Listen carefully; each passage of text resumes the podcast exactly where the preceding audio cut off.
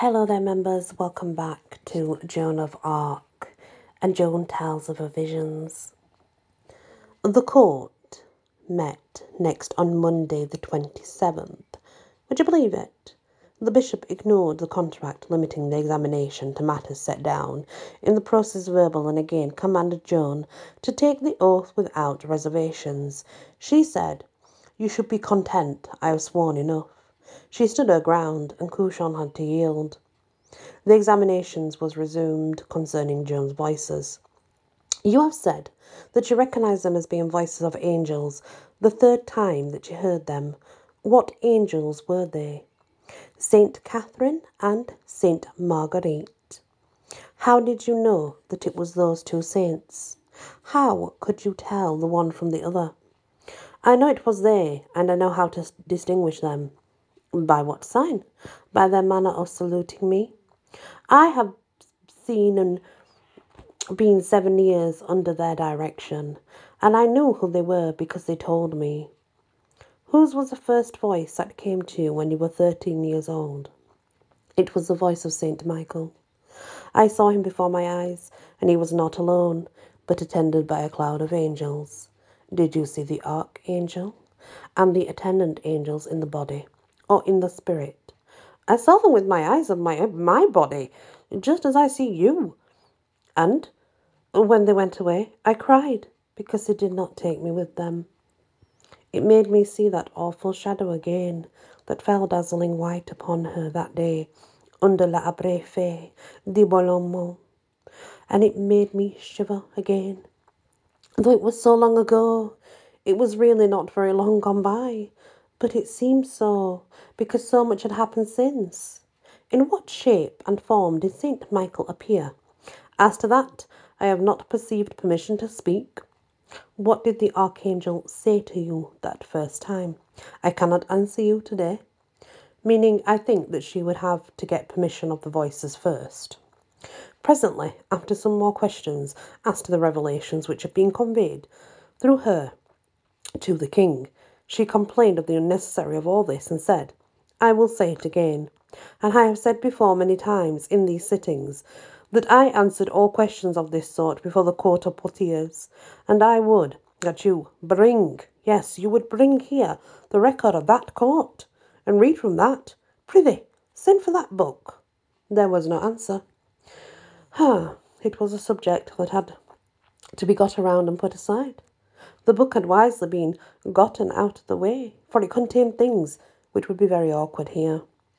Among them was a decision that Joan's mission was from God, where it was the intention of the inferior court to show that it was from the devil.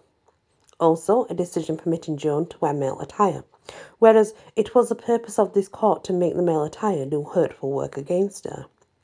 How was it that you were moved to come into France by your own desire? Well, yes, by my own desire, but by command of God. But that it was His will I would not have come. I would soon have been well, I would sooner have had my body torn in sunder by horses than come lacking that. Beaupère shifted once more to the matter of the male attire now and proceeded to make a solemn talk. About it. That tried Joan's patience, and presently she interrupted and said, It is a trifling thing, and I have no consequences, and I did not put it on by counsel of any man, but by command of God. Robert de Baudricourt did not order you to wear it? No. Did you think you did well in taking the dress of a man? I did well to do whatsoever thing God commanded me to do. But in this particular case, do you think you did well in taking the dress of a man? I have done nothing but by command of God.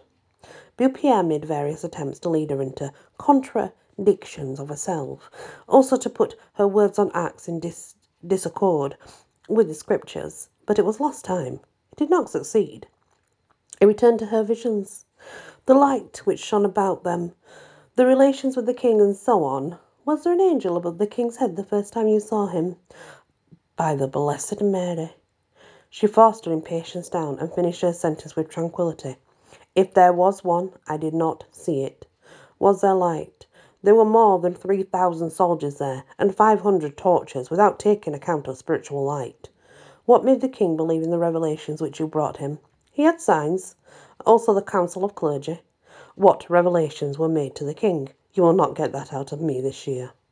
Presently she added, During three weeks I was questioned by the clergy at Chinon and Poitiers. The king had a sign before he would believe, and the clergy were of opinion that my acts were good and not evil. The subject was dropped now for a while. Beaupère took a matter of miraculous sword of Fierbois to see if he could not find a chance there to fix the crime of sorcery upon Joan. How did you know that there was an ancient sword buried in the ground in the rear of the altar of the church of Saint Catherine of Fierbois? Joan had no concealments to make on this. I knew the sword was there because my voices told me so and I sent to ask that it be given to me to carry it in the wars. It seemed to me that it was not very deep in the ground. The clergy of the church caused it to be sought for and dug up, and they polished it, and the rust fell easily off it. Were you wearing wearing it when you were taken into the battle of Compiègne? No, but I wore it constantly until I left Saint Denis after the attack upon Paris. This sword, so mysteriously discovered, and so long and so constantly victorious, was suspected of being under the protection of enchantment. Was the sword blessed? What blessing had been invoked upon it? None. I loved it because it was found in the church of St. Catherine, for I love the church very dearly. She loved it because it had been built in the honour of one of her angels. Did you lay it upon the altar, to the end that it might be lucky? The altar of St. Denis. No? Didn't you pray that it might be made lucky? Truly it were no harm to wish that my harness might be fortunate. Then it was not that sword which you wore in the field of Compiègne? What sword did you wear there? The sword of Burgundian Francois d'Arras, whom I took prisoner in the engagement of Lagny.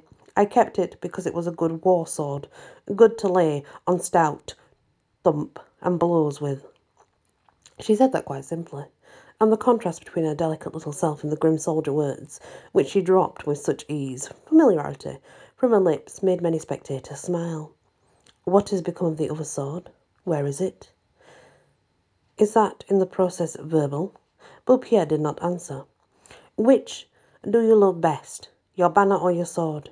Her eye lighted gladly at the mention of her banner, and she cried out, I love my banner best, oh, forty times more than the sword. Sometimes I carried it myself when I charged the enemy, to avoid killing anyone. Then she added, naively, and with again the curious contrast between her girlish little personality and her subject, I have never killed anyone. It made a great many smile. And no wonder, when you consider that a gentle and innocent little thing she looked.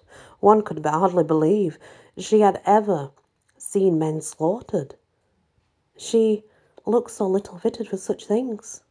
In the final assault at Orleans, did you tell your soldiers that the arrows shot by the enemy had the stones discharged from the catapults? Would not strike any? Any one but you? No. And the proof is, more than a hundred of my men were struck. I told them to have no doubts and have no fears, that they would raise the siege.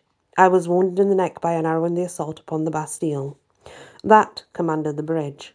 But Saint Catherine comforted me and I was cured in 15 days without having to quit the saddle and leave my work. Did you know that you were going to be wounded? Yes. I had told to the king beforehand.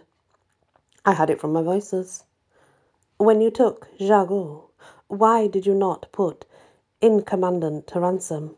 I offered him leave to go out unhurt from the place with all his garrison, and if he would not, I would not take it by storm. And you did, I believe? Yes. Had your voices counselled you to take it by storm? As to that, I do not remember. Thus closed a weary long sitting without result.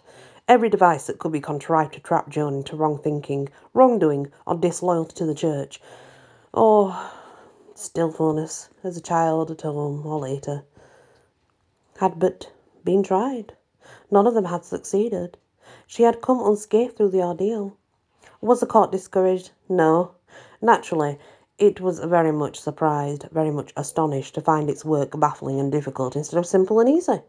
But it had powerful allies in the shape of hunger, cold, fatigue, persecution, deception, and treachery. And opposed to this array nothing but a defenceless and ignorant girl, who must, sometime or other surrender to bodily and mental exhaustion or get caught in one of the thousands of traps set for her. And had the court made no progress during these seemingly resulting, well, resultless, let's say, sittings? Yes, it had been feeling its way, groping here, groping there, and found one or two vague trials, which might freshen up by and by and lead to something. The male attire, for one instance. The visions and the voices, of course. No one doubted that she had seen supernatural beings and been spoken and advised by them. And of course, no one doubted that by supernatural help miracles had been done by Joan.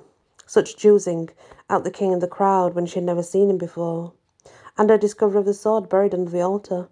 It would have been foolish to doubt these things, for we all know that the air is full of devils and angels that are visible to traffickers in magic on the one hand, and to the stainlessly homely on the other. But to what many, and perhaps most did doubt, was that Joan's visions, Joan's voices, and miracles came from God. It was hoped that in time they would be proven to have been of satanic origin. Therefore, as you see, the court's persistent fashion of coming back to that subject every little while and spooking around and prying into it was not to pass the time with it. It had strictly been business end in a view. So, what's happening here, guys, for me to just explain to you in the simplest of terms, because we are still listening to Louis Comte his journal, what he wrote, what actually happened. They are trying to defame her character. They are trying to make out a sorcery and her voices are from Satan and the devil and are not from God. Of course, they are from God. Of course, they were the saints talking to her. I absolutely truly believe her, and I actually don't care at this point. Whatever beings she was talking to clearly did France the good that they needed, and she never killed anyone in battle, you know. Not personally herself did she ever kill anyone. She let them go. She let them live free. She did not torture like they did, the English. I'm English, but let's say like we did, we tortured, okay? We used them as slaves and we really, really mistreated them and we murdered them in a second. Joan did not do that for the French. Oh no, she did not go out there to purposely kill English. No, no, no. You know, even if she captured them, she would feed them in her own home and send them on her way. That, that's a true saint.